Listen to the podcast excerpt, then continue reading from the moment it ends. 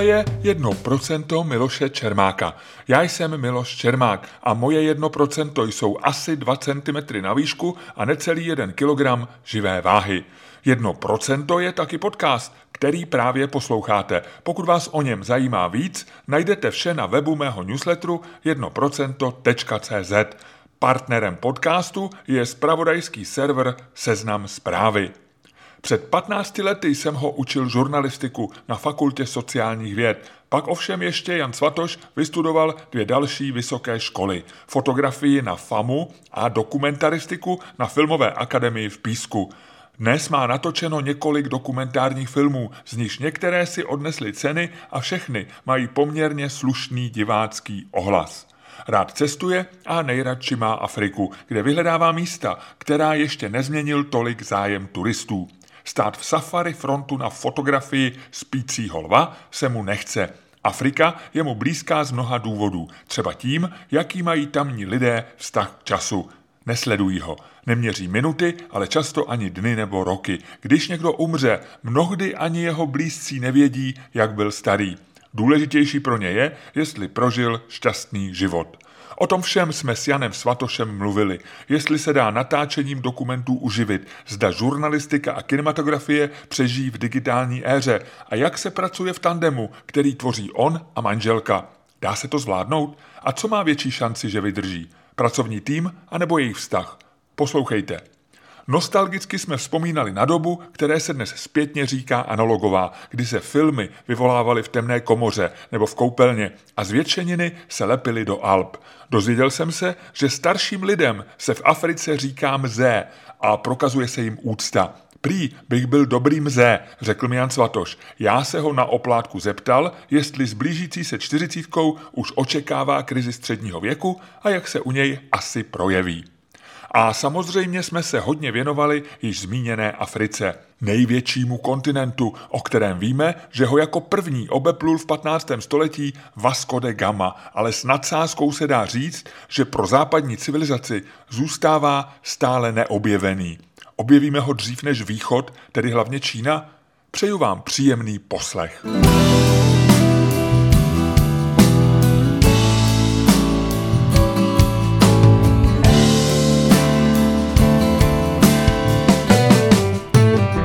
Tak děkuji, že jste si udělal čas. Rádo se stalo, potěšení. Říkáte potěšení, co vám naposled udělalo radost?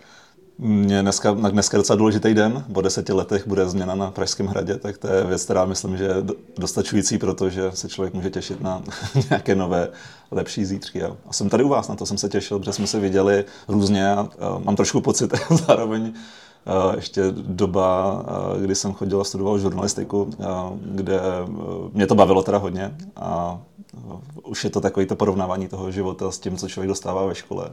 Takže se těším, o čem se budeme povídat. Vy jste trochu složitě řekl, že jsem vás učil na jeden nebo dva předměty. Jak je to dlouho?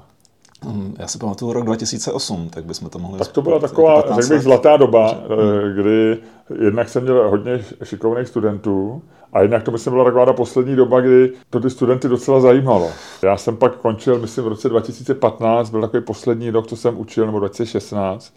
Možná se pamatujete, já jsem učil předmět, který se jmenoval no, Nová média, hmm. což v roce 2000 byla úplná novinka. Myslím, že jsme byli jedni z prvních eh, z prvních žurnalistických škol na světě, kde jsem učil v oblozích a o takových věcech, které vlastně v té době vznikaly. Takže já jsem každý rok eh, syllabus předělával, protože to byly nový média a furt se něco měnilo pak přišly sociální média a tak dále a tak dále.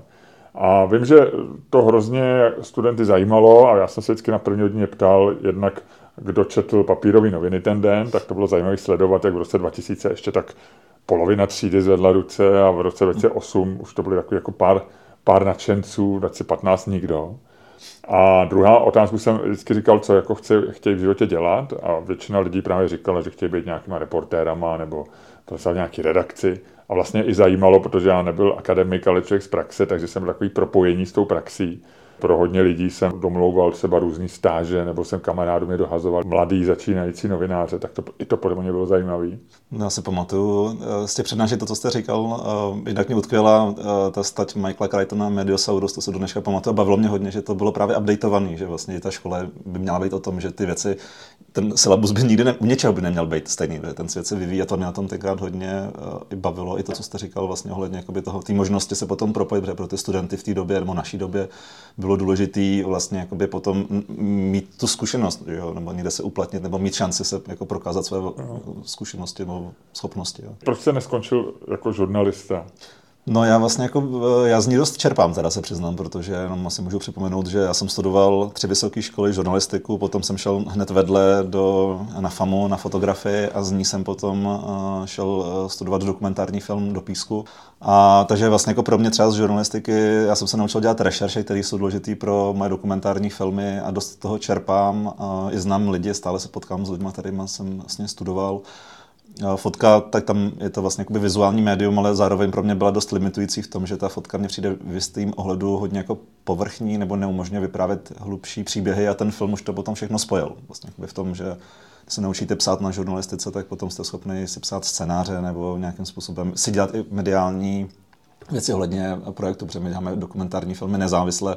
Já si dělám sám třeba plagáty, sám si píšu věci, dneska se tomu říká copywriting nebo cokoliv, hmm. jako anotace, cokoliv. A, a vlastně všechny tyhle věci, ty, které se člověk naučil, ty schopnosti využívám. Takže na to docela rád vzpomínám. Když se vás někdo ptá, co děláte, tak co říkáte? Jste dokumentarista? Já jsem filmař a dokumentarista, vizuální umělec. Vizuální umělec. vizuální umělec, ale to je pochopitelně v tom, že jako neustále i fotografuji i kreslím, protože otec je malíř a grafik. Takže uh, jsem z výtvarné rodiny, takže vlastně k tomu umění mám pochopitelně vztah, ale ta dokumentární tvorba rozhodně uh, převládá. A vedlo mě to k tomu... Uh, a je to ten rodinný vliv jako pro ty vizuální věci? Uh, to, tak v tom vyrůstáte. Uh, určitě, jakoby, že když vidíte, nebo když jsem byl jako malý v dílně, táta když tiskl grafiku, tak pochopitelně to je věc jako vesmír, který dneska jsou možná lidi okouzlení něčím jiným, ale pro mě tenkrát jako jeho ateliér, který jsme měli doma, tak vždycky otevřít ty dveře a tam byl zápach, nebo vůně těch barev někdo říká smrad, že jo. Teďka je to podobně, jako když člověk viděl poprvé, eh, když se vyvolávala fotka, je to taková určitá magie a to mě určitě jakoby hodně, eh, to mě hodně ovlivnilo jako malýho. Hmm. Protože ten rodinný vliv je silný. A vy jste vyrůstali v Praze? My jsme vyrůstali v Praze. On otec hodně kreslil, nebo kreslí, dělá grafiky pražský. Že? Dělá, dělá no. hodně motiv. Mě ta Praha moc jako nebavila, jako malýho se pamatuju, že teda jako to umění bavilo, ale vždycky měl takovou obrovskou knihovnu o Praze a to jsem jako tím dost jako, jako malý pohrdal. Říkám, pane bože, Afrika nebo nějaký destinace jsou mnohem lepší dneska se to trošku vrací, že vlastně uh, už to líp jako chápu, že to cestování třeba mě naučilo hodně si vážit i uh, České republiky nebo míst, který mám, a který mám rád tady a ve kterých se dá vyprávět um, neméně poutavý příběh než třeba s Afrikou. Takže to je věc, který možná potom člověk doputuje, ale uh, tehdy jsem vlastně jako by to ještě nedokázal ocenit. Takže mm. Dneska už mám jeho knihovnu, kterou uh, oceňuji, že sbíral třeba jako starý Pragenzie, takže to všechno uh, dneska už vlastně by mám já. A pořád dělá grafiky? Dělá, dělá grafiky, maluje. on maluje oleje a zároveň grafika je taková jako té stavovská práce výtvarníka, kde vlastně my máme uh, lis na, na uh, vlastně jako grafický práci, který dělal můj děda. Protože děda byl uh, vlastně jako zámečník, byl z Vysočiny, ale byl neskutečně zručný, takže máme obrovské množství jako různých, uh, jsme se tady o tom bavili, uh, ty, ty rodiče v té době, kdy vyrůstali a nebyly ty věci, nebyly prostředky zdroje, tak se, pokud byli zruční, tak se dokázali ty věci vyrobit. A já jsem jako takže děda nebyl umělec, ale, ale nebyl, vyrobil... Nebyl, nebyl ale byl vlastně kovář umělecký, takže vlastně jako by k tomu měl taky vztah, ale máme prostě obrovský funkční les a když ho vidí lidi, tak nevěří, že to je vyrobený z různých součástek z traktorů jo, a je to vlastně jo, jo. nádherná, nádherná věc, kterou máme v té dílně v centru Prahy. A takže vlivy, takže vizuální vliv z rodiny a pak jste se rozhodli na žurnalistiku, protože vás jako jste měl ambici jako vyprávět o světě. Určitě. Eh, já jsem tu žurnalistiku, když jsem ji vlastně začal studovat, tak jsem, tady jsme se o tom bavili, že někteří studenti tam měli ambice být reportéry v té době, jako kdy si to člověk ještě jako by hodně dává do růžových barev, tak já jsem rozhodně si toužil po tom, že bych mohl jako cestovat a psát reportáže, než člověk pochopil, jak dneska to je komplikovaný v tom ohledu, že to není tak jako jednoduchý, ale nicméně proto vlastně potom mi převládla ta fotografie, protože to je nutnost v tom momentu, kdy člověk někam jel mě hodně zajímala tenkrát uh, Afrika, ale zajímalo mě i jako, uh, její mediální prezentace, protože když jsem potom studoval FAMu a odjeli jsme poprvé do Afriky dělat naší no, pr- kvůli naší první fotografické expedici, kam jsme odjeli tenkrát s analogovou uh, fotografickou a filmovou technikou a s temnou komorou. Jaký to byl rok? 2010. To bylo vlastně. A to ještě existovaly analogové věci asi. Už moc, jako moc, už, my jsme se to učili na FAMu, já jsem na to byl hrozně rád, ale podobně, jak vy jste říkal, že už studenti potom nečetli papírové noviny, tak u nás už v té době, kdy jsem vlastně končil žurnalistiku, tak už jakoby ty lidi, kteří rádi vyvolávali fotky, už jich bylo hrozně málo. Dneska se to asi nějak jako A vy jste ještě byl jako v koupelně jsem, nebo v Černý Jo, určitě v koupelně jsem to, tam ještě jsou do dneška stopy po vývojce u nás na Chorově. A, ale to je to, to je to nádherný, co jsem strašně rád, že jsem se naučil, že to je věc, kterou jsem potom vlastně si osvojil a zároveň teďka nechci odbíhat, ale vlastně jako první, já když jsem se splnil svůj sen, jel jsem v roce 2008 poprvé do Afriky, tak jsem tam měl jako ze skupinou fotografů, který měl všichni digitály a taky.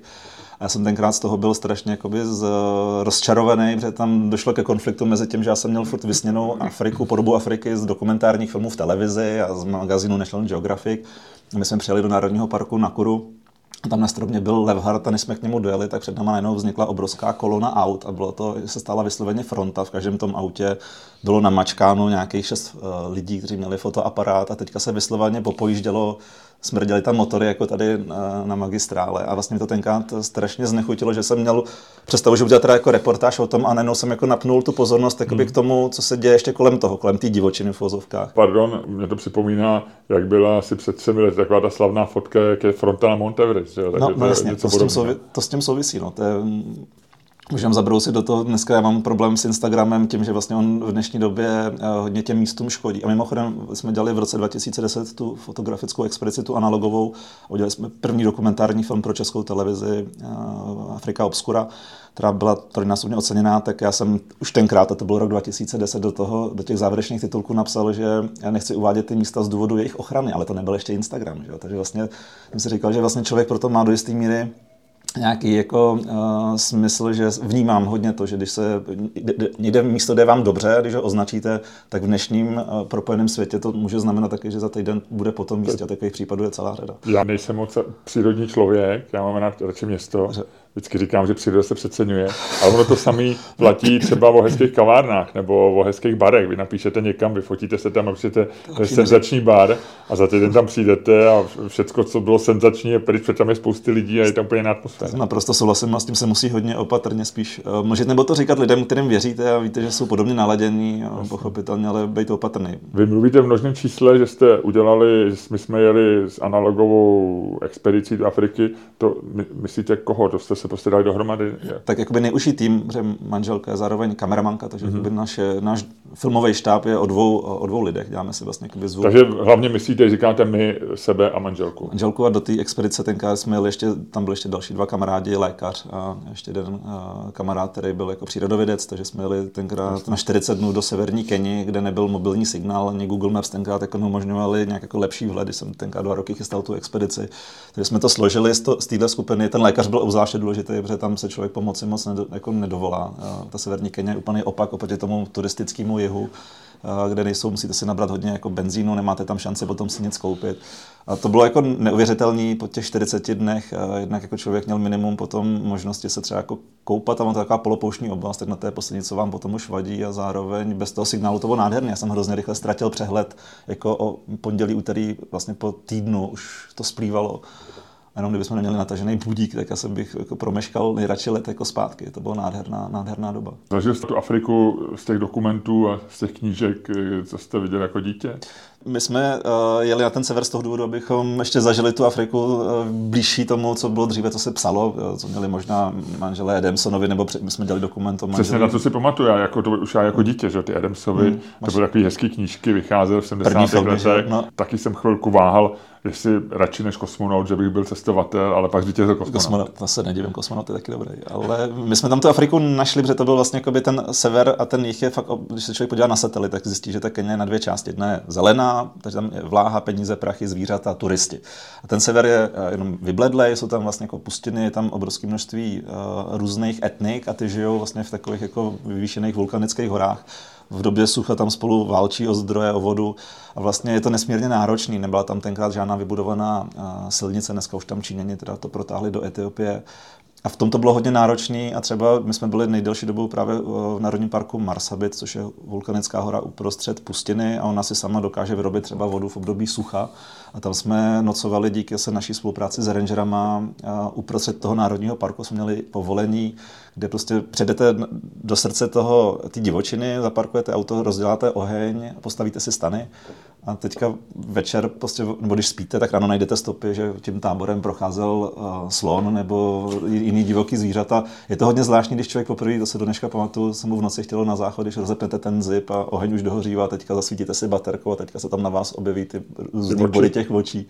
Když jich je hodně, tak je to v pohodě. Kdyby tam byly jenom dvoje a měli oranžovou barvu, tak, je to, tak to bych radši se... a to, je, to pak to znamená co? No to znamená, že vlastně uh, ty šelm, oči šelem mají speciální reflektivní vrstvu, a jak je mají vlastně jako přímo namířený na to oby, tak vlastně vy dokážete poznat. Ale to většinou třeba zmlkne i ta, i ta buš, nebo v tomhle případě les. Vlastně. A ty byste viděl ty oranžový jeden šel... pár očí? To, to, je, to je šelma, pokud, pokud je jedna a má to tuhle i dokonce barevnost, tak by to mohlo být vlastně jako problém. A u těch jako Levhart je nejnebezpečnější šelma i vlastně jako pro člověka, protože on, uh, Levhart rád loví uh, paviány a třeba v Africe je velký problém, že když se lidi opijou, oni jdou potom jako mimo auto, tak oni jako ty paviány trošku někde se chovají nebo vypadají, ten Levhart útočí ze zálohy. A mezi člověkem a, a paviánem není nějaký zásadní rozdíl. no, v některých jsme, fázích. My jsme jako... opice, které jsou méně chlupatý a nosíme obleky, ale jinak je to, řekl bych, hodně podobný. je, je to tak.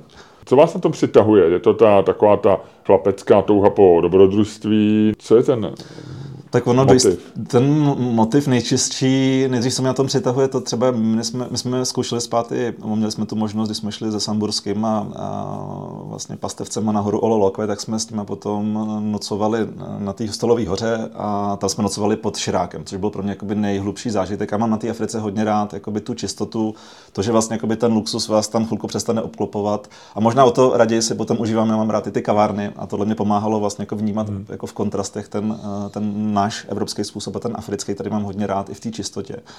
A bál jsem se nejvíc, když jsme se tenkrát v té expedici vraceli to bylo uh, už pod horou Mount Kenya v rezervaci Old Peže, tady jsme se díky jako kamarádovi, který byl šéfem té rezervace, spali. A tam už bylo hodně jakoby Evropanů, už to bylo jako v té civilizovanější části a tam uh, nějak, nějaký lidé popíjeli alkohol a byla tam v noci slonice, která měla mládě a oni na ní svítili baterkou.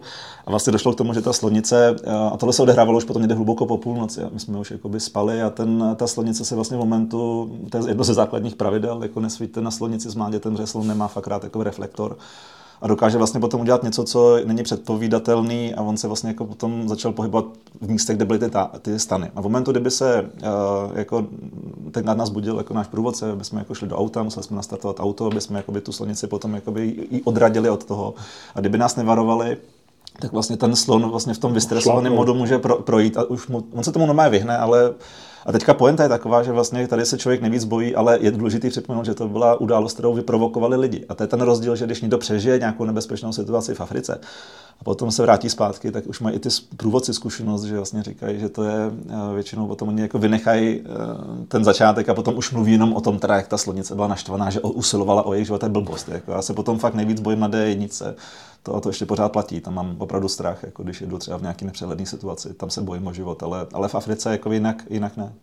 Vy jste z Afriky natočil několik filmů, to byla ta Afrika obskurá hmm. a Divočiny, to je taky Afrika? A Divočiny to byl dokument, který vznikl potom jako v České republice, ale to bylo o návratu vlků, zubrů. Bylo to v podobné době, hlavně ten námět napadl vlastně v, přímo v tři týhle expedici, protože to bylo tak jako vtipný, že vlastně člověk je, a to je další paradox, že, že vlastně jako my do té, jsem se potom zabýval tím vlastně jako proč eh, ten západ tu Afriku má pořád rád, protože vlastně jako tam ty lidi jedou a teďka, když se bavíte s Kenianama nebo s Afričanama, tak vlastně jako oni jako vnímají, že ta divočina je to top, to safari, ty zvířátka, že to, někdy tomu dneska se říká hanlivě zoopor, no to, co běží vlastně jakoby v, v televizích a ty dokumenty a vlastně oni tomu moc nerozumí. Oni to respektují a ví, že z toho mají peníze, ale zároveň jako eh, je někdy občas to jako u Egyptianů, když se všichni zajímají jenom o pyramidy a jako jim je jedno ten jiný rozměr toho jejich života.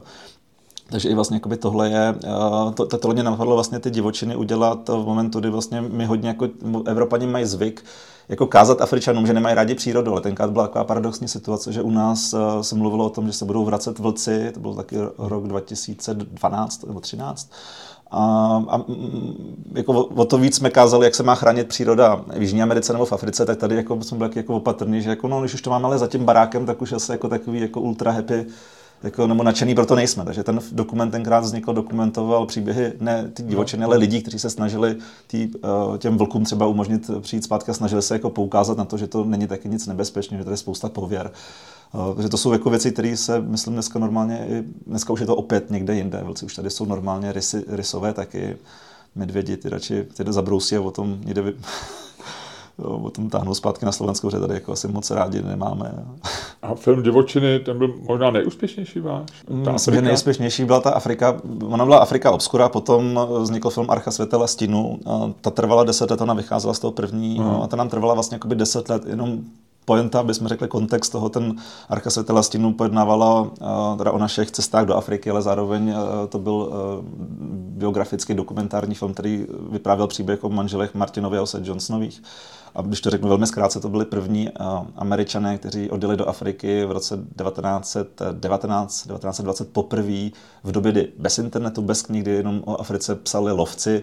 A oni tam tenkrát jeli taky s flintama že, a chtěli a to byli američani? To byli američani, z Kansasu pocházeli, což je jako taky pikantní záležitost. A američani jako na ně úplně jako zapomněli. A oni byli první, kdo vlastně jako byli konfrontováni, jako já jsem byl konfrontovaný s tou frontou na Levharta, tak oni jeli do Afriky, měli pocit, že na ně ty Afričani, že budou jako jim usilovat o život, že sežerou, že to jsou lidožrouti, že zvířata jsou agresivní, že sloni rozdupou šelmy. A vlastně eh, krásný kontrast opět jako mezi těma loveckými knihami, které byly tenkrát umyslně přeháněný, protože ty lovci budovali Jestli image hrdinů. Přesně, a... přesně tak, jako nic nového pod sluncem a oni tam přijeli a zjistili, jako, že ty zvířata tam jsou jako vystřílený, že vůbec není možné s těma primitivníma foťákama něco natočit, protože všechno utíkalo. Takže proto oni odjeli do toho Marsabitu, podobně potom jako my, aby natočili vůbec první film a dělali to. Ale byl to rok 1920. 20, 1920, no. takže to je vlastně, ale uh, oni strávili v Africe potom, uh, dělali pět velkých expedic, z čehož nejdelší měla čtyři roky, což je unikátní, kdyby vám někdo řekl, tady máš prachy a čtyři roky tě budu platit a ty natáčej a foť fotografie, ale on byl unikátní Martin v tom, že on si tam tenkrát postavil uh, i před, teda temnou komoru přímo jako v srdci toho Marsabitu, toho pralesa, kterou my jsme potom našli vlastně uprostřed toho národního parku, což bylo unikátní. Monetu komoru, a to místo, kde stála. A tam dokázal udělat třeba noční snímky pomocí magnéziového eh, prášku. To se tenkrát zapalovalo, vybuchlo to a to ozářilo potom. Někdy to zvíře, on třeba největší, když se vždycky lidi ptali, jako kde se nejvíc bál o život, tak v momentu, kdy nemohl spát, předtím měl nataženou jako past na slona, tak to bylo nějakých 8 fleší, prošel tím, ono to bouchlo a on byl spálený na kost a na asi měsíc přes, jako ztratil zrak a byl ohrožený opět vlastně jako jenom vlastní chybou. Takže to, to, to byly věci a to je skutečně zajímavé jako porovnávat třeba ta doba, když on potom teda se zdokonalovali uh, s tou manželkou, byli třeba první, kdo se naučili lítat, udělali letecký záběry, dneska máme drony, už je to naprosto normální. Tenkrát jako udělat, uh, přelítli Afriku vlastně ze severu na jih, hmm. udělali unikátní záběry, nikdy nezemřeli, nebo se nějak závažně nezranili a Martin potom zemřel při komerčním letu v Kalifornii, což je takový velký paradox, že jste že cestoval. Jako dopravním letu? Dopravním, dopravním letu, no. V Kalifornii, kdy to letadlo narazilo potom jako v mlze do hor, on zemřel druhý den. Paradoxně zemřel na to, že nedostal léky proti, na cukrovku, kterou měl. Možná by se ho podařilo dneska zachránit. A v jakém to bylo roce? 1937. Jo. A to je ta pointa, možná vždycky se jako lidi se ptali, nebo když se ten film, uh, jsme vyvíjeli, jak jsem se... A vy jste udělali film o jejich příběhu. Takže a jmenuje se... Archa světel a stínu. Archa světel a Archa světel a stínu. My jsme se inspirovali tomu, že on vlastně v těch knížkách hodně často mluvil o tom, takový jako vizionářský, že vlastně to, co on vidí a natáčí, že už to jako jednou zmizí, že to jako chce zdokumentovat pro budoucí generace tak mi to přišlo vlastně jako analogie Noem, Noemu, který jako nabral ty zvířata, tak jsme dělali tohle pomocí f- hmm. filmu a fotografie. Zpátky ještě k Africe obskuře. Vy jste za ně dostal docela hodně cen. Dostali jsme tři, to byl vlastně hned první film a, a ten vlastně tenhle film nás donutil potom vlastně se i vydat na tu uh, dokumentaristickou nebo filmarskou dráhu, protože já, já během té expedice jsem byl ještě víc fotograf, protože jsem studoval FAMu, to bylo ve, třetí, ve třetíku, to byl vlastně zároveň jako uh, hlavní jako moje tenkrát jako ročníková práce, ty fotky vyvolané přímo, my jsme tam měli velkoformátový foťák Sinar, hmm. jsme tam Bolexku, která byla na 16 mm film, která vydržela vždycky na natažení jenom 30 vteřin, potom... Jako kameru. Kameru klasickou. No. Takže to bylo vlastně jako... A on si člověk vyzkouší, jak to bylo tenkrát komplikovaný. Upřímně dneska jakoby ten digitál je samozřejmě obrovsky výhodný v tom, že člověk může kropit jako co, jako co chce, ale zároveň ta doba, tady ten experiment, který jsem já podnikl, tak mě vlastně pomohl si víc uvědomit hodnotu té fotky, protože on se někdy říká, že digitální fotka je zadarmo, ale já s tím úplně jako nesouhlasím, protože pokud ty fotky třídíte, eh, tak potom já je třídím a chci je třídit a setkávám se se spoustu lidí, kteří prostě hodně cestují a teďka vždycky říkají, se vrátili z Austrálie a že mají, že nafotili nějakých 40 GB dat já se tam si teda už jako to viděl, říkají, ne, teďka mi, jenom jsem vyměnil karty, ale tím teďka na Bali. A teďka, když se s nimi potkáte za pět let, tak vlastně oni ty fotky už jako nevidí, takže se z toho stává něco a kdo se tím jako za, probírá, tak musí s tím strávit ten čas a ten čas je to nejcennější, takže podle mě to úplně zadarmo, zadarmo není a vlastně když to neprojdete, tak nemáte tu zpětnou vazbu, takže někdy se dneska stává, že to focení je třeba jako jenom omačkání spoušti, nic proti tomu, každý já jsem měl takhle kamaráda, který chtěl, byl v Africe také, že bych mu vybral fotky Uh, nějaký nejlepší a teďka jsme si sedli k počítači a on měl zapnutý sekvenční snímání někde z Delty Okavanga, tam byla volavka jak vzlítá a měl to tak, byl to tak fáze jak animovaný film. A teďka tak co myslíš, tahle nebo tahle? A teďka, když byl u fotky číslo 57 a ta volavka furt měla nohy ještě ve vodě, tak jsem řekl, hele, pojď dál a vůbec to neřeš, jako, že prostě to nejde. A nějakou vyber. Nějak, no, on neuměl vybrat, nechtěl, jako, nechtěl to ani vymazat, takže měl problém. Jednak se člověk špatně rozhoduje, že neví, jestli tahle nebo tamta. Teď ještě se k tomu člověk blbě vrací, že Jasně. jak jsou ty fotky velký, tak ono se to ještě někdy chviličku načítá, Jasně. tak je to docela hodně času. Je, je, to hodně času, ale je to strašně fajn to dělat, protože já, mám, já třeba jako věřím v tom, že ta fotka, ona je jako taková zvláštní médium, že ona má sebe hodně jako nostalgie. To je stará Afrika, jako někdo si může říct, ale proč se věnovat starým fotkám, že ta doba už je pasé pryč. Ale pokud ta fotka právě jakoby žije může ve vás jako něco vyvolat, nějaký pozitivní jako prožitek nebo i vzpomínku a nemotivovat. Já mám třeba hrozně rád fotografie z toho důvodu, když hodně cestujem, tak já si dělám fotoknihy analogový, klasický. A hodně často si je právě třeba v zimě, když je hnusně v Praze, tak si je mm, jako prohlížím a plánuju a už se těším, jako kam dál člověk vyrazí. A ta fotka je v takovém okruhu, že vlastně jako furt je recyklovaná, žije. Ale v momentu, a snažím se eh, zálohovat si fotky z toho mobilu, my ten mobil taky dneska používáme jako deník, někde si vyfotíme hezkou fotku, někde se dokumentujeme jídlo, někde si vyfotíme zajímavý článek, ale vlastně potom to třeba v tom najít, pokud to člověk nerozstřídí, tak je to docela peklo. Já si někdy říkám, jako když eh, já jsem se teďka hrabal jako třeba v knihovně kongresu, kde jsme hledali stopy těch Johnsonových, kde jsme měli unikátní možnost být nejen ve Washingtonu, ale ještě potom v jejich jaderném krytu, bývalým v Culpepru, kde byly ty nitrátové staré filmy, tak vlastně, když já se hrabu teďka jako nebo bádám teda jakoby eh, v archiválích, tak jak to bude vypadat třeba za sto let, jako jestli se někdo bude, bude zabývat těma, nebo řekne, hele, tahle generace těch lidí, co žili v té době, kdy žijeme my a vznikalo denně miliarda fotek, jako k čemu jim to vlastně bylo, nebo se třeba někdo jenom vezme, hele, tohle skočíme, děláme delete a v tom se nikdo už jakoby nevyzná, kdo by to chtěl. Mě to množství děsí. Ten problém je v tom, že analogový formát, tak tím výstupem byla zvětšenina nebo, nebo film a film má nějakou životnost, možná už vyblednou, když není dobře uchovaný a tak, ale, ale ty zvětšeniny v podstatě jsou v vozovkách nesmrtelný nebo hmm. vydrží strašně dlouho. Stejně jako knihy. My máme knihy, eh, kniha ze 16. století vypadá v podstatě stejně jako kniha z 21. století a nepotřebujeme k tomu ani žádný konektor, ani, ani žádný formát, ani žádný software, prostě ji otevřete a pokud eh, to přečtete a je to v jazyce, kterýmu rozumíte, tak ji můžete číst hned. Já vždycky říkám, že v mém životě je období, ze kterého nemám žádnou fotku, protože jsou někde na nějakých diskách, jak vy říkáte, uložený eh, a je to takový období, řekl bych, kolem roku 98, 99 až 2008 bych řekl. Jo. A to je v období, kdy ještě nebyl Facebook mm, a nebyl ani iPhone a používal jsem digitální foťáky a to byly karty, z těch karet si to člověk nebo nějakým kabelem přetáhl do počítače a v tom počítači, který dneska je někde na půdě, nějakých tisíc, několik tisíc fotek. A z těch, které jsme si udělali zvětšeninu, že jsme si je vytiskli buď to na tiskárně, nebo nechali v nějakém minilabu, tehdy dělali, že se z digitálních fotek dali udělat normálně zvětšení, tak ty fotky existují. Hmm, tak ono, uh, no tak se tomu třeba jednou vrátit. Ten je problém, že vlastně nebudete jak s CDčkama, že člověk je, má, má, tam zazálohované věci a teďka já jsem, CDčka je úplně špatně, že to vlastně, jako když už se to nenačte, tak vlastně jsou ty data ztracený. Ale na druhou stranu, jako když si v tom člověk ten pořádek dělá, tak zjistí, aspoň jestli na tom opravdu záleží, tak se potom třeba pokusí ty data Jasně. zachránit. A někdy se mi stalo, ale tak už prostě jsem, teď mi odešel taky disk a tak jsem si řekl, že Komenský tenkrát mu zhořelo v Lehnici tenkrát i v tom Polsku, všechny ty jeho spisy neměl žádný backup, tak taky to musel znovu jako napsat. Tak teďka jsem si, já učím na škole v Písku dokumentární film, tak jsem si své přednášky jako znovu, jako cvičení paměti zrekonstruoval sám a dal jsem to naštěstí. Asi by to bylo třeba určitě za deset let, ale se stalo párkrát mm-hmm. taky, že člověk ztratil nějaký kus textu a je to hrozně nepříjemný. Mm. Ale pokud to má trochu v paměti, tak to pak může napsat i líp. Jo, to, je, to je pravda.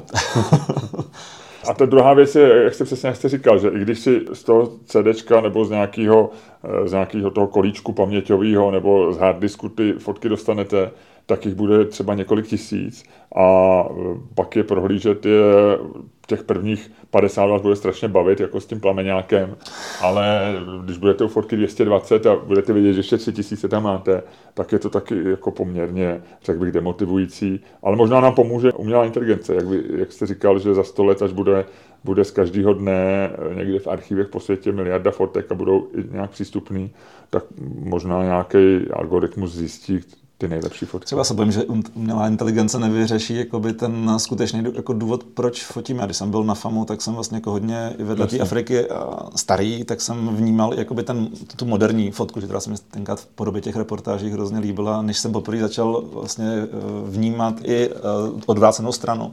si znáte tu kauzu National Geographic z roku 2004, jak ten Žil Nikolet fotil pyramidy?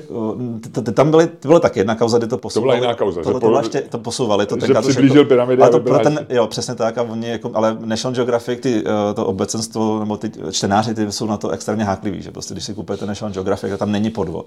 Tohle byla ještě jedna kauza z roku 2004 a to byl v kostce, to byl francouzský fotograf, který řekl šéf redaktorovi, mám úžasnou reportáž o tanzánském lidu Barabajgu, který do dneska tradičně loví kopíma slony. On řekl, v téhle době, tak to berem, tak donesl fotky, bylo to na titulní straně a ten National Geographic doma mám ještě jako schovaný. A vlastně, když to bylo asi, nevím, tři dny, čtyři dny venku, tak začalo do redakce chodit mail, um, dotazy, proč na straně 53, 54, kde byly vyfocený ty domorodce, měli na, na, vlastně na ramenou ty kly, a byl tam titulek Barabajgové nesou právě klisp čerstvě uloveného slona, tak proč na tom uh, klu je vyryto evidenční číslo a za, nápis Tanzánské muzeum přírodní historie. A on už fotil digitálem a prostě to celý sfejkoval. Ty Barabajgové jsou v džínách a pijou kolu a, nebo chodí chlastat někam do baru prostě v Dare Salámu. Je to úplně jako ztracený. Je to jenom opravdu jako vyprávění jako vlastně mystifikačního příběhu, který teda vizuálně byl výborný, ale byl to podvrh. Takže ten Nikolec, že mi jako udělali herce. Takže vlastně jim udělali herce a odhalili to vlastně jenom jakoby ta technologie. Jinak ten příběh byl vyprávěný, lidi by mu věřili, ten, kdo tam nebyl, většinou to jsou příběhy, kde se to nemáte šanci ověřit.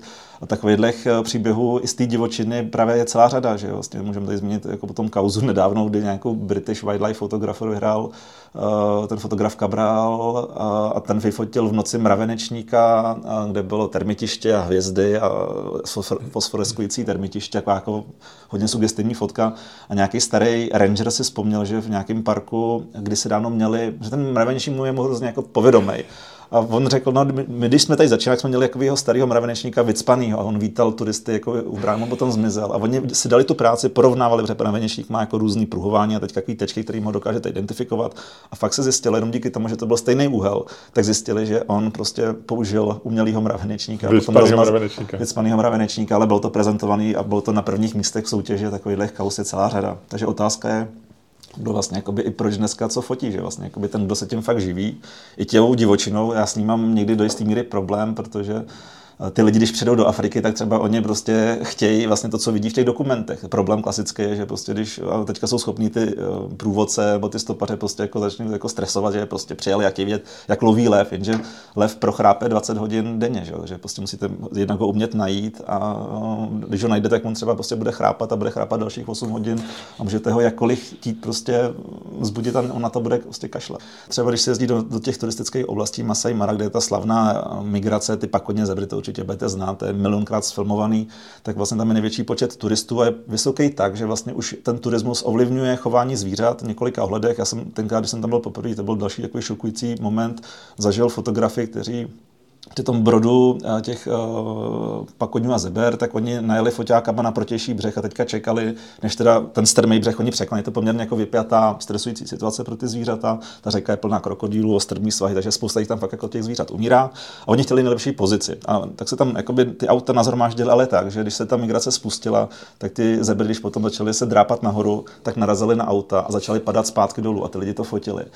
A já jsem si řekl, tak tohle je, tohle je absurdní, protože tohle vlastně vy v těch dokumentech nevidíte. Jo? Nebo dneska se třeba ty zebry naučili radši migrovat ty, přes tu řeku v noci, což nikdy nedělali, protože tam není světlo, nejsou fotografové.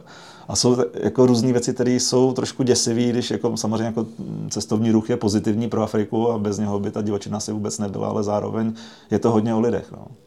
Vy blížíte historky z Afriky, jsou to cesty, které eh, určitě nejsou zadarmo. Dá se tím uživit? To čtením dokumentů? To, já ty první cesty jsem dělal ještě jako student, takže samozřejmě eh, těžko na to říct, protože vlastně ono potom by se do toho správně mělo se započítat to, že vlastně když do něčeho investujete peníze a potom třeba za pět let vás někdo osloví nebo vás napadne nějaký nový nápad, uděláte nový projekt, tak vlastně uh, je to, já spíš vlastně, jak jsem na volný noze, tak dělám víc věcí. Dělám vlastně, jakoby, píšu knihy, uh, děláme filmy, cest, cestujeme, uh, máme vlastně jakoby, těch aktivit rozhodně víc. Asi bych neřekl, že dokumentární film je samospad. Kdybych se tím chtěl živit, tak bych ho musel dělat komerčně a to by mě asi úplně nebavilo. Mě na tom filmu strašně baví občas jakoby udělat něco, co vás uživí a zároveň tyhle filmy, jako byla Archa světela stínu, nebo teďka ten poslední historický film, který vznikal taky dlouho pět let, tak jsou to vlastně jako věci, kde věřím jako spíš jako v to, že ty lidi, ty lidi nakonec ocení jako nějakou eh, opak to, co je dneska, jako, že tomu člověk věnuje ten čas a fakt třeba jako něco najde, udělá něco netypicky, osvětlí nějaký příběh, na který padá prach, ale a, to, a nejde to dělat tak, že si řeknete, tak co je teďka trend v Berlinále, jako co tam teďka frčí, protože to bych musel asi hodně jakoby, měnit i témata svých filmů. Mě to baví dělat z toho mýho úhlu pohledu, co, si, co jsem přesvědčený o tom, že je potřeba třeba teďka říct, protože se na to rychle zapomíná, máš příliš rychle. Čem je ten business model? Čeho jsou peníze? No peníze jsou... Něco prodáte občas televizi, něco... Tak pochopitelně to tak, že vlastně jakoby člověk, když dělá, když děláte film, tak potom ho, my se ho teďka jako dneska i produkujeme, protože jsme hmm. se naučili díky té arše nejen ho teda produkovat, ale i distribuovat, protože jako nás tenkrát nikdo nechtěl distribuovat, nám říkal, že na to nikdo nepůjde do kina. Ta archa nakonec měla zhlédnutí v kinech asi 6 tisíc eh, lidí, což na dokumentární je unikátní, protože jsou firmy, které mají právě jakoby ten profi business eh, a mají nakonec třeba 700 lidí v kině, takže tohle považuji hmm. za jako jeden z největších úspěchů, což je jako příjemný, že vám to třeba vrátí náklady. Ono to spíš, jakoby ten film je opravdu v tom, že se vám podaří třeba jakoby zlimitovat ty, ty náklady, je to spíš jakoby prodělečný, ale potom ty vedlejší aktivity, že děláte knížku, dělat, já hodně přednáším, uh, učím fotografii, ještě učím na škole, že vlastně těch aktivit je celá řada a to mě baví, že to, je, jako, že to není stereotyp. Takže vlastně v tomhle v této konstelaci se tím uživit dá, ale asi bych neřekl jenom, že by jako někdo se mohl uživit dokumentárníma filmama, pokud by to nedělal teda tou komerční cestou, že by potom bral různý i granty jako z různých uh, evropských fondů, z českých fondů.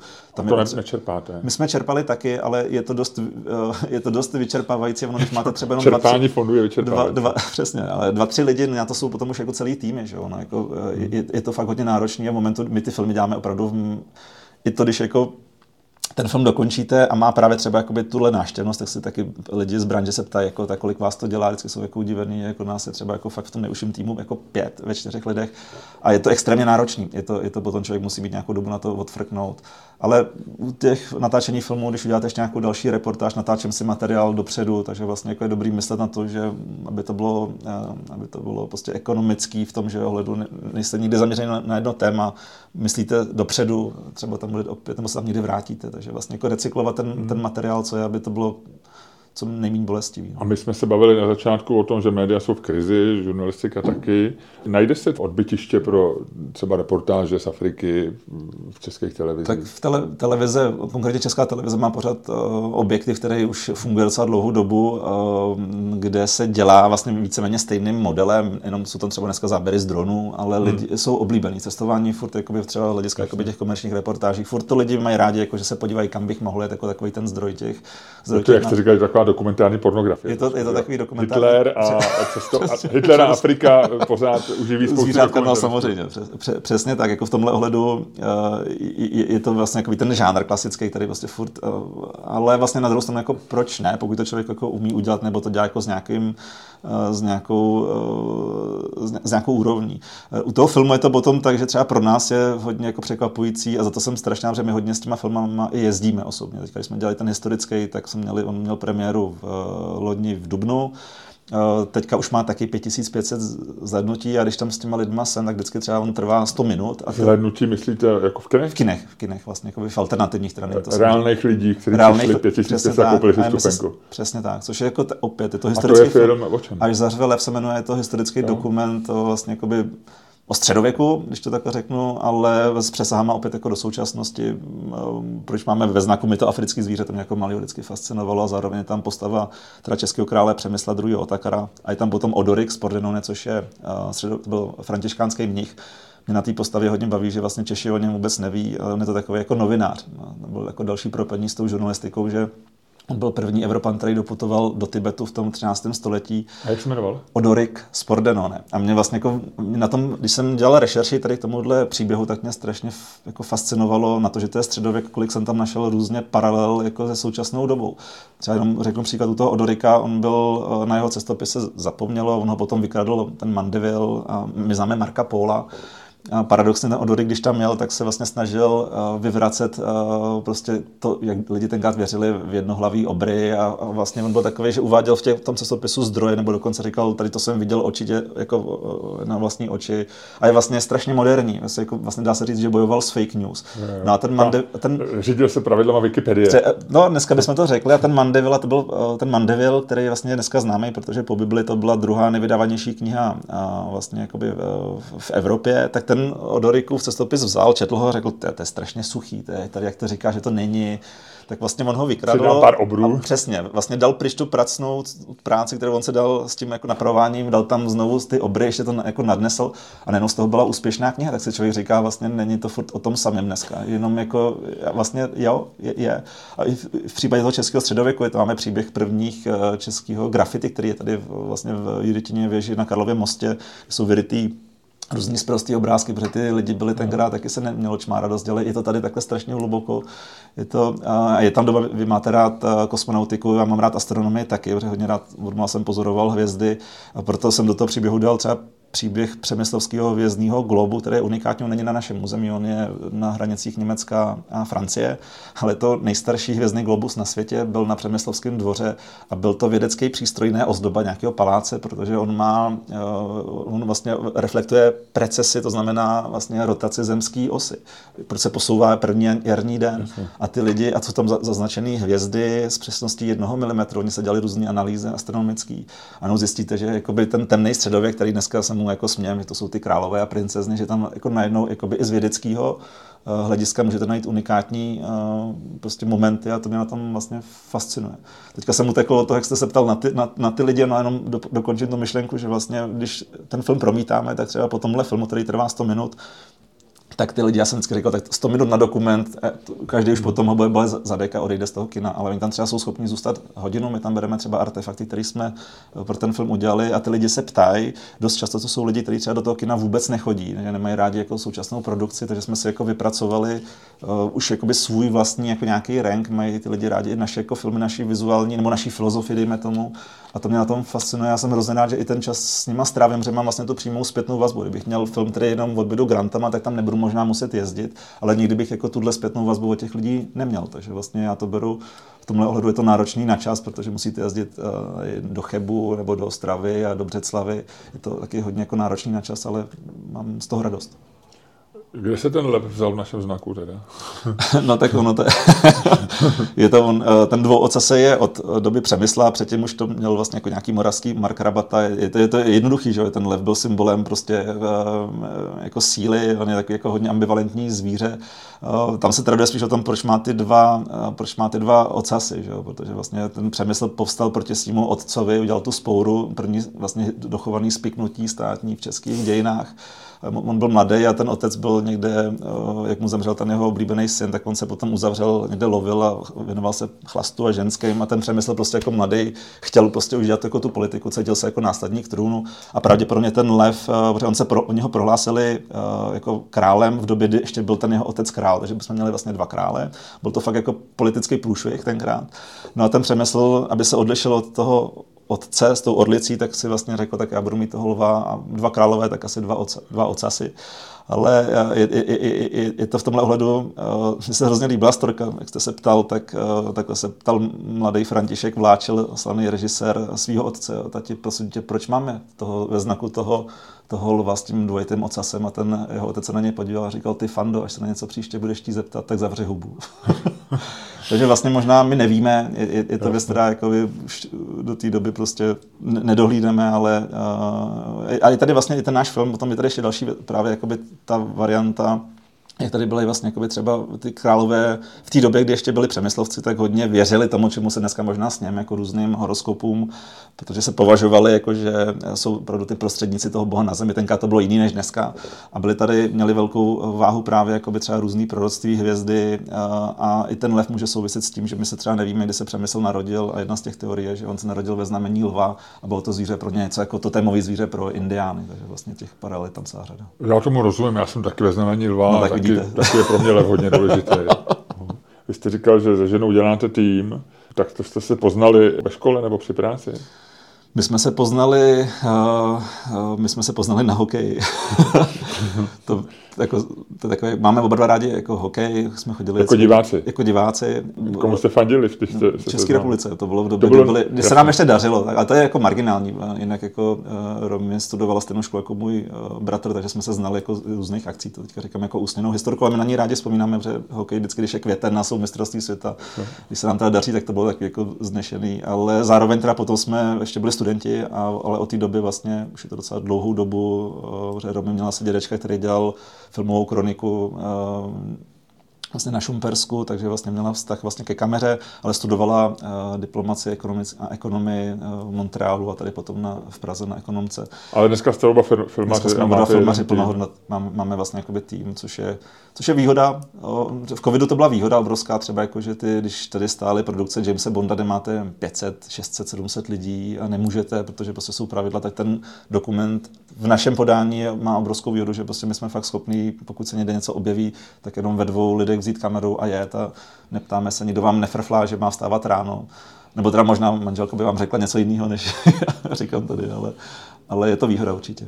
A funguje to, když se v manželství, když se spojí ten soukromý život a pracovní? To je taková nejčastější otázka, jakože to je, ale to, musel byste mít asi pohledy obou dvou, ale jsme spolu a klape nám to, takže vlastně určitě, určitě je to obrovské výhoda, to je eh, pracovní tvůrčí, protože vlastně jakoby Romy už zná, eh, manželka se jmenuje Romy, zná vlastně jakoby moje vidění, takže vlastně fakt už to funguje tak, že člověk, když někde je, tak jako už jde na to správné místo takže vlastně jakoby ta, já, já se jako nestěžuju, je to obrovská výhoda. Nevýhoda pochopitelně je, že jako i my potřebujeme někdy vyventilovat, takže prostě jako to poznáte, když už jakoby je to dlouhý, že se v noci budíte a teďka si vytýkáte, že měla být s kamerou dřív, nebo a hodně jsem teda ztratil body, když, jsem, když jsme natáčeli ty divočiny v Ralsku, Zubry a my jsme tam byli s kamarádem, který byl jako ranger v tom, v té v vlastně jako průvodce při tom natáčení, měli jsme dvě auta, a já jsem chtěl záběr jako na ty auta, jak jedou z vrchu, tak jsme zastavili eh, Romyšla na ten kopec. A už tam byly jako, v okolí byly ty zubři, jako jenom průjezd těch aut.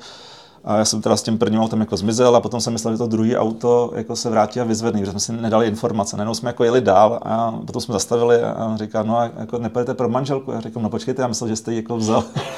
A tohle jsem fakt jako zapomněl slyšel několikrát a zapomněl jsem tam manželku, nic se nestalo, ale tak bylo to takový jakoby úsměvný. Jinak jako to, to, to, to, to, porozumění těch věcí je, je, to strašně cený, upřímně řečeno, protože já jsem zažil párkrát jakoby štáb jiný, když vám někdo třeba i v české televizi přidělá zvukaře, kameramana, teďka jdete někam natáčet a ten člověk nechá třeba v autě přes zimu uh, zmrznout kameru a potom jsme šli natáčet do interiéru a on zjistí, že se mu zamlží a potom fénem tři hodiny jí jasně. Takže vlastně jako lidi jsou různí, v tomhle obrovská výhoda je, že vlastně jako se na sebe můžeme spolehnout. Já jsem měl víc lidí v podcastu, většinou to bylo z biznisu, že spolu podnikali a v jednom případě nepřežil ten biznis a v druhém případě nepřežil ten vztah Ptal jsem se samozřejmě, co je těžší udržet. U vás, co by mělo větší šanci přežít? Já doufám, že to přežije obojí, protože vlastně ten, ten, eh, jako, ten, ten filmový uh, život je na tom důležitý, na, jako určitě na nás, jako být samozřejmě jako člověk jako má zkušenost jako s různýma, uh, s, různý, jako, s různýma jinýma lidma, ale a ten business model je pochopitelně uh, těžce zkoušený v různých dobách s různýma výzvama, takže to je vlastně, ale je to vlastně v tomhle ohledu jako pochopitelně i jako větší se říká zábava, no jako někdy teďka se to, když člověk jako o tom mluví, tak má úsměv na tváři, ale eh, na té volné noze bejt a uživit se je opravdu jako někdy hodně těžký. Děláte prostě o víkendy, po večerech, já nemám prostě model, když jsme vždycky ptali, jedu na dovolenou, my prostě to tak jako nemáme. A někdy to je náročný, musíme jako mnoho, hodně si hlídat i ten moment, kdy je prostě, který je určený jako k odpočinku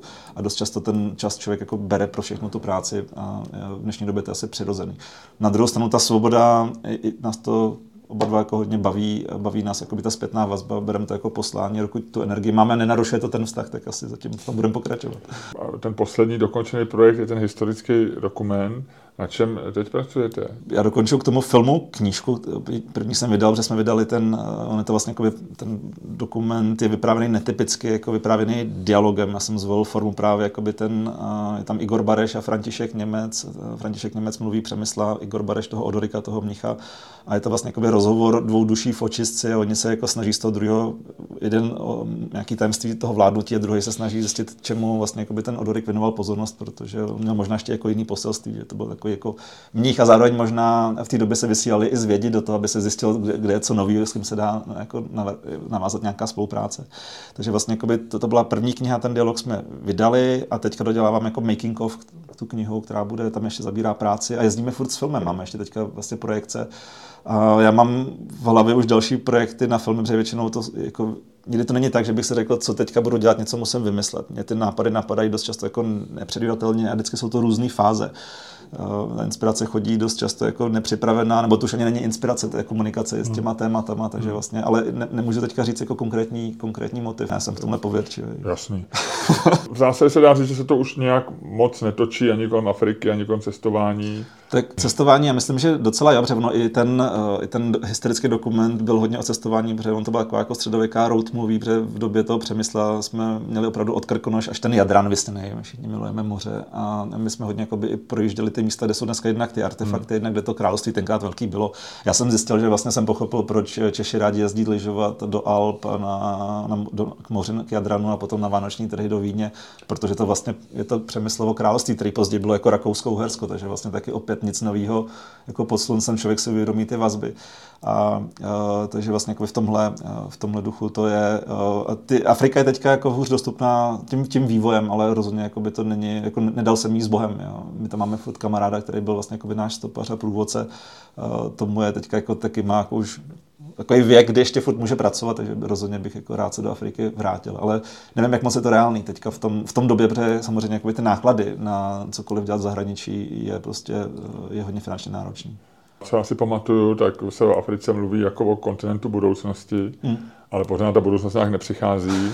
Jakou vidíte budoucnost pro Afriku? Já myslím, že eh, první věc, jako co se hodně rychle změní, ještě otázku potom, kdykoliv budete, nebo se na ní jako zamýšlet, tak vlastně ten princip, co jste vlastně jako by řekl, že to je kontinent a všimněte si, že vlastně my vždycky mluvíme jako o Japoncích, Korejcích, ale tu Afriku furt vlastně háže, mluvíme o Afričanech. Vlastně hmm. my nejsme schopni moc by tam rozlišovat. Někteří lidi, kteří tam pracují, tak asi jo.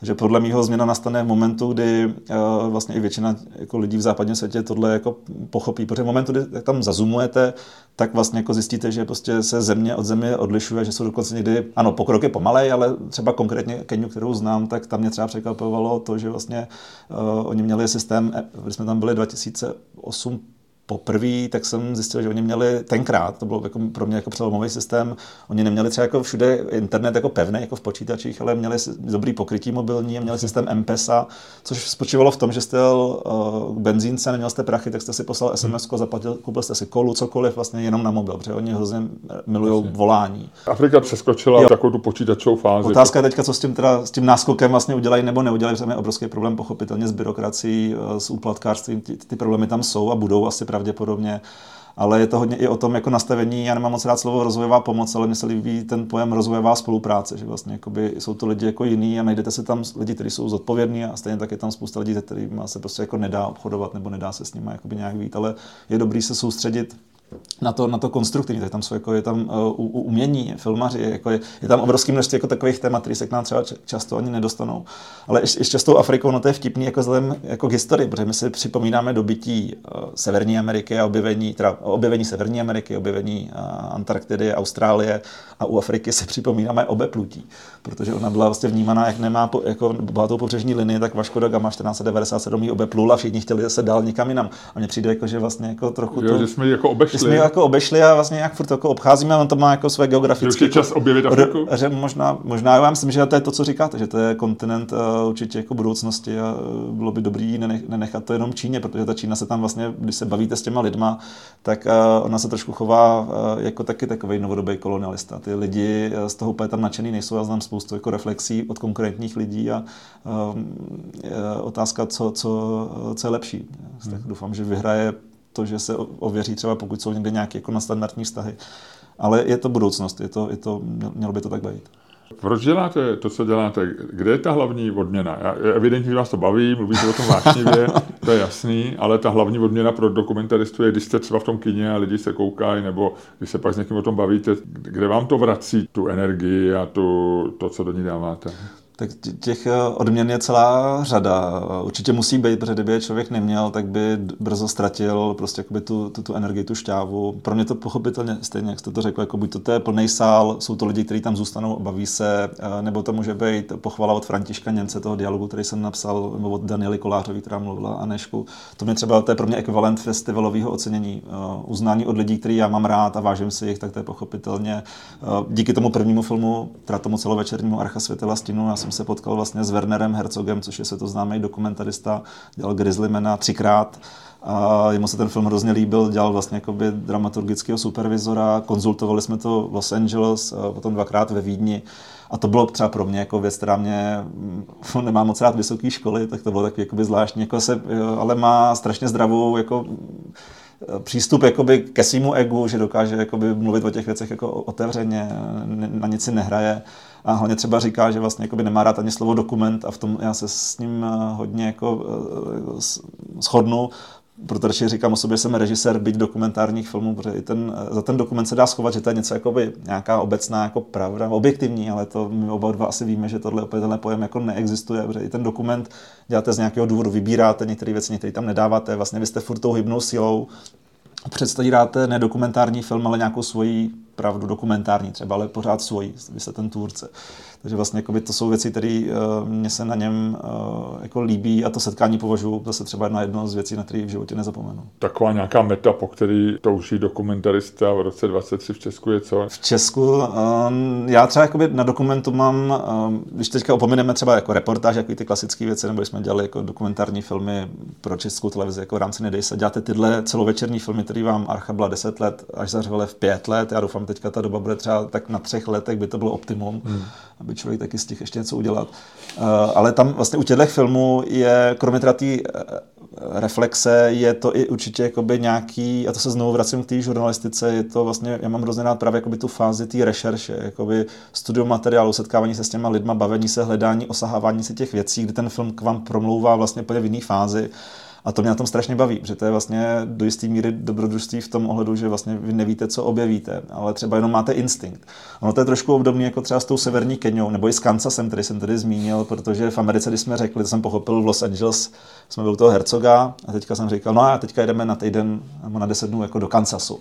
A teďka jsem to řekl s takovým nadšením jako vám, oni do Kansasu, jako co tam budeš dělat, tam jenom jako tornáda, slunečnice, tam nic není, tam je úplně no, kulový. Smažený kuřata. A, jsme... a prostě a, jako najednou, jo, tak jako je a to je důvod a to, proč zároveň ty Johnsonovi jsou zapomenutý, protože oni se v tom Kansasu narodili, je tam to muzeum, který je prostě naprosto jako malinkatý, provinční, ale jsou tam strašně fajn lidi. Jsou tam lidi, kteří vám ty materiály byli ochotní třeba poslat, kdybyste potřeboval poštou, eh, kdykoliv vám zvednou telefon a to se třeba nestane v George Eastman Houseu, kde za ty materiály, které třeba ani nejsou jejich, ale mají, jsou držiteli kopie a chtějí za to třeba prostě minimálně tisíc dolarů za užití, za, per, za permici. Takže vlastně jako to jsou věci, Severní Kenya to samý, když jsme žádali tenkrát v tom, při tom prvním filmu kenskou vládu o povolení a o a centrály turistického ruchu, mi řekli, ale proč se na ten na ten sever, tam nikdo nejezdí, tak jděte na ten jich, tam bychom vám dali peníze. A říkám, ne, ale pointa je to, že jdem na ten sever, který jako nikdo nemá rád a tam prostě, ne, tak to jde.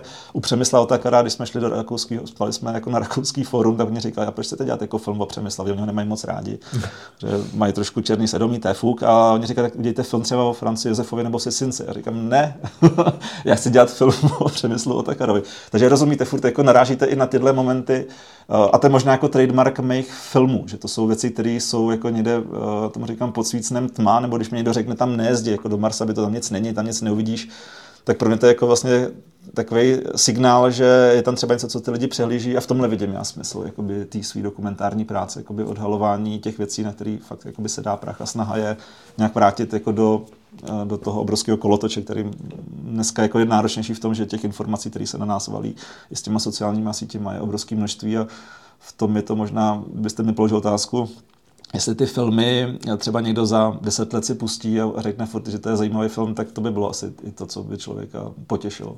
Aby to nebyla rychlokvaška, která zapadne a hmm. je to jenom řadový film. My jsme se bavili o tom, že nám mizí fotky a že to, ta kvantita ohrožuje možná kvalitu, nebo to, že si kvality nevšimneme. A kinematografie je taky eh, možná obor, kde je nejistá budoucnost. Dneska jdete do kina, často je poloprázdný i na těch filmech, který Eh, jsou v, ten, v tu chvíli hitem. A, ale jaká je budoucnost kinematografie?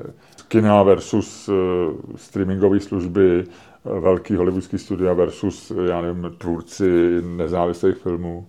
No tak vy jste to vlastně teďka řekli, já vidím ty dvě, já jsem schopný vnímat vlastně jakoby ten trend multiplexový, nebo ono to stačí, když jdete jednou za čas do kina a vidíte trailery na budoucí filmy, na Marvelovky, jak vlastně ty trailery jsou si strašně plný CGI efektů a vypadá jeden fakt jako druhý. Já ztrácím se v tom, není to možná hmm. jako můj cup of tea, šálek čaje, ale, ale v tom vidím vlastně, jakoby, že ten, když to použijem to slovo Hollywood, já to rád nemám, ale takový nějaký ten mainstream, tak to jsou fakt věci, které si myslím, že jako rychle vstávají a rychle zapadají. A v tomhle vidím smysl jako v Evropě, která má tu tradici, jako že vyvažuje, doufejme, hrozně bych si to přál, aby to tak jako bylo dál, aby ona byla ta, která jako těmhle tématům jako nebude podléhat. Jako, hmm. Že prostě si neřekne, že teďka, se, teďka je trend tohle kritizovat, tak já to taky přizpůsobím, jenom proto, že se to kritizuje, ale že naopak budeme dělat filmy, které prostě furt budou nutit o těch věcech přemýšlet. A to je jako nebez, neprakticky je to v tom, že to prostě víc bolí. Někde se vám to podaří, že uděláte něco, co prostě jako potom lidi začnou následovat, ale rozhodně to není snadná ekonomická věc a proto jsou ty filmaři rozdělení na ten komerční svět, který prostě na tohle rezignuje, dělá ty věci, které ví, že prostě tam ty lidi buď to přijdou, anebo potom ty, ten zbytek, který ty dokumenty dělá. Já myslím, že tam je i rozdíl jakoby v tom, že třeba pro nás je fakt strašně důležitý, že ty lidi na to dobře, já jsem se setkal i s tím, jako jsme, třeba ten historický film, když jsme to na, jako oslovovali jsme kinaře, jak mi říkali, na tohle nikdo nepřijde. Já říkám, no tak dobře nepřijde, tak jsme v Budějovicích udělali, na nás odmítlo kino, řekli, že na historický dokument ze středověku to prostě je pase, že potřebuje něco jiného, tak jsme jako se řekli, že teda děkujeme, nabídli jsme to hvězdárně a planetáriu, kde jsou úžasní lidi, kteří mají taky kinosál. Je to prostě jako jenom jiná alternativní platforma. Tam se to dokonce opakovalo dvakrát, bylo to plný a ten kinař jenom o tom volal, no jako, že ho to mrzí, že tomu jako nevěřil. Takže vlastně Jo, je to tak a s tím se potkáme neustále. I teďka, když říkáme, že to má 5500 zhlednutí, jaký dokument to má vlastně jako v porovnání, to, co je vlastně v běžné distribuci, ale někdy ty lidi tomu nevěří, že oni berou ty filmy právě jakoby z toho, co jim nabízí, jako ty jednotlivý, ten, ten kolos, tý, ten distribuční a my jsme v tomhle prostě jako, jako jiný žánr nebo jiný přelud, nevím, prostě své ráz. Vy jste ročník 84, 4, takže vám bude příští rok 40. to už nikdo neřekl. to už se blíží k středního věku. Já, no já na to mám ale úplně jako, takový nárazník. Ještě jsem o tom přemýšlel, když nebylo 30, právě díky Africe, protože v Africe je zvykem, že oni uh, nějak jako nepočítají roky, takže tam, když někdo umře, tak tam se zeptáte, kolik mu bylo. Oni, my nevíme, jako prostě byl, vedl byl už starý. Prostě byl starý, nebo oni tam mají jako... Nebo byl ještě mladý. Byl nebo, no, ale prostě jako to neřeší. Oni neví, nepočítají ty věky, že mají jako trošku jiný zvyk a mi se to vlastně strašně líbí. Oni tam mají vlastně potom fázi. A je to opravdu tak pořád? Je, je, v Keni to tak jako je, že oni tam mají třeba titul jako mze, mze je vážený jako starý muž, jako respektovaný a prostě jako nikoho nedá. Mze? Mze se to jmenuje svahilsky, mze e Ty jsi tam mze e Mze e Já už bych mohl být mze. Já myslím, že byste byl hodně jako uznávaný mze. No, Kdybyste přijel do Keni, tak byste si to užíval a oni k tomu jako i, i, i tak potom k vám mluví jako, jako, tak jako úctivě, je tam vlastně v tomhle, to se mi hrozně líbí, jako, že to není ten tady jako, vždycky, když někdo umře, tak se ptají, a kolik mu bylo? A kdyby nebylo důležité, jestli jako byl šťastný, než umřel, jo? nebo já nevím, jako mě tohle, já tohle rád jako nemám. U Johna to byla největší lekce, která s tím souvisí. S tím a to je ten váš stopař tam, jak jste Ten stopař, a, tak jako obyčejný. Zeptal, chtěl jsem se právě zeptat, vy jste říkal, že ještě ve věku, kdy ještě je schopen, tak jsem se chtěl zeptat, kolik mu je. No, jak, je to mze. je, to, je to mze. Já, mu bude, uh, už mu bylo 70, myslím. Jo, jo tak to už ale, je takový už je, opravdu solidní. Ať je tam solidní mze, ale furt je schopný jako řídit auto. A on, jednou jsme seděli u ohně a tenka, a to bylo při první cestě těch 40 dnů v té severní Keni. A bavili jsme se jako o Evropě, jakože teďka ty Evropani, když tam přijdou, chtějí teda jako fakt skoro jízdní řád a ty zvířata, si to očkrtávají z těch checklistů, aby to všechno měli nafocené, aby to potom mohli odprezentovat. A s hodinkama, nebo když něco nepřijde v Africe včas, což se děje teda mimochodem dost často, tam jako ty jízdní řády absolutně jako neexistují, ani nefungují, ani by ne, fungovat nemohli. A my jsme se bavili jako o Evropě a času a o tom, o tom stresu a on mi říkal, no víš, John, jako vy Evropani máte hodinky, ale my Afričani máme čas.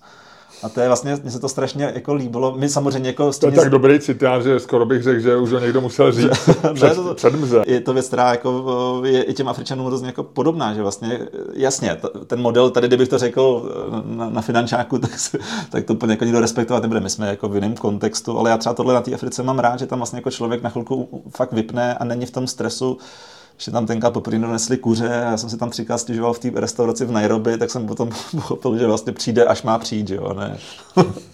Jak se říká v Africe, později už je tma, protože tam je dlouho den. Je to zajímavý. E, nicméně e, krize středního věku teda bude Neza, Nezamluvím Jo, tak je to výzva, tak vy jste o tom mluvil v tom stand-upu. Jako, to je, já, já, tak vy jste vlastně i v, jako vlastně zářným příkladem, že bych se neměl čeho obávat.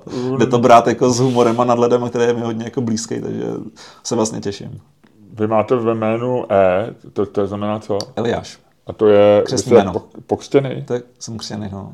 Takže jste já Jan, jsem si ho dal Eliáš. vlastně, já jsem Eliáš a začal jsem to používat uh, vlastně v momentu, kdy Jan Svatoš není moc častý jméno, ale uh, je Myslím, to, že nějaký výtvarník, malíř. Jan je, kera, je keramik, potom byl nějaký hokejový trenér a starosta Kostelce a už to začalo jako vylejzat, že třeba jako někde v nějaký kauze, tam byl, jak jsem si říkal, hele, já už se tam fakt jako dobře, vždycky, hele, ty máš nějakou keramickou dílu nebo neděláš starostu jako v Kostelci, říkám, ne, nedělám, tak jsem se tam dal to křesní jméno, aby, abych tenhle uh, ten model vyhledávací prostě jakoby nějak jako zdefinoval jasně. My jsme zmínili párkrát covid, celkem logicky, protože to nás ovlivnilo všechny, ale jinak jsme se bavili hodně o Africe a o dokumentech.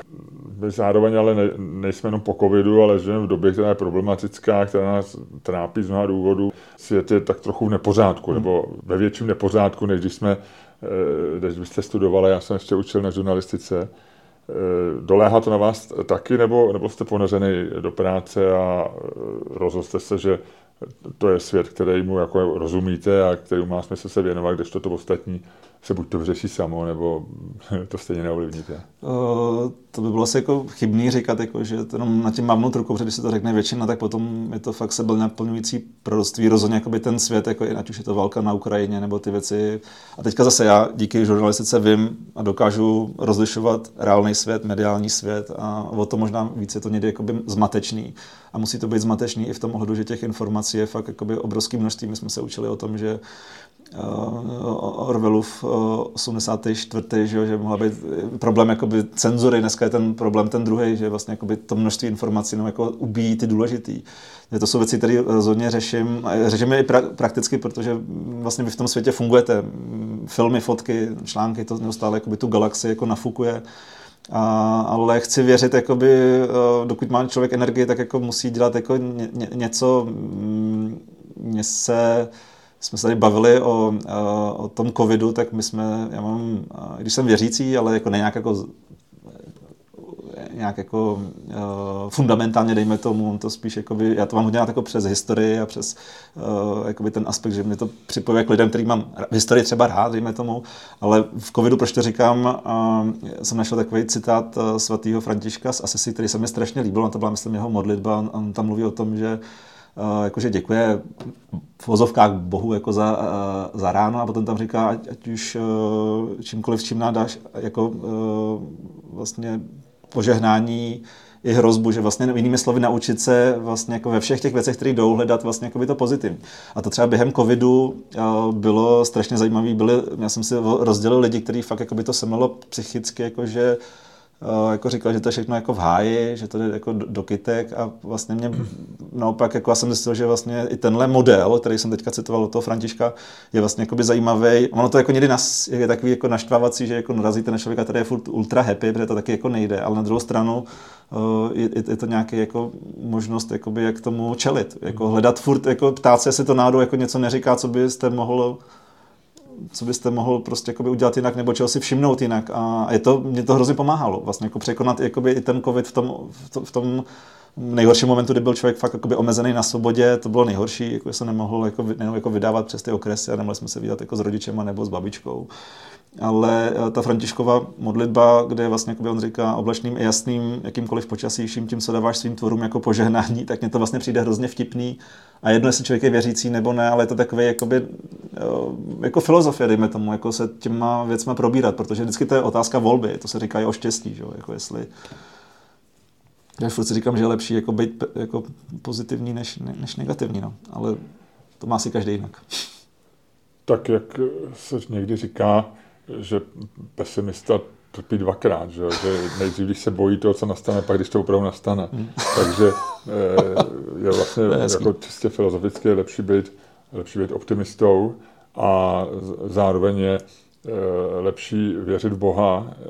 Já v Boha nevěřím, ale když někdo věří v Boha eh, a Bůh pak eh, nebude, tak se to nedozvíte. No jasně. No. Když to, když já nevěřím a já pak se někde probudím a bude tam nějaký Bůh, navíc na mě trošku podrážený, protože jsem na ně nikdy nevěřil, tak to je vlastně blbý. Ale já třeba jako, já jako nevěřím jako na to, když se vždycky řekne Bůh, jako, já to taky nemám, tak pro mě vlastně ani Bůh jako není tolik důležitý, pro mě důležitý vlastně by jenom to, že to spíš označuje něco, co cokoliv v životě vás přesahuje. A já nepotřebuji nějaký obrázek, jako, jak to bylo v Efelovi, že ten fusatý pán, který sedí na té židli a jako potom to tam řeší. Nevím. A, no, ale, co, já ne... ale co když tam někdo takový bude, jo? My, to, my jsme si taky mysleli, že prezident je vždycky sympatický člověk, který je férový, je pravda, jako, jezdí že... na koni a rozhodne spravedlivě. A pak tam se objeví Václav Klaus a Miloš Zeman za sebou. Tak co když přijdete do nebe a bude tam Bůh a bude to a budeme, budete zrovna v nebi v době, kdy bude někdo jako Miloš Zeman Bůh. Poslední otázku dávám každému stejnou, taky dám i vám.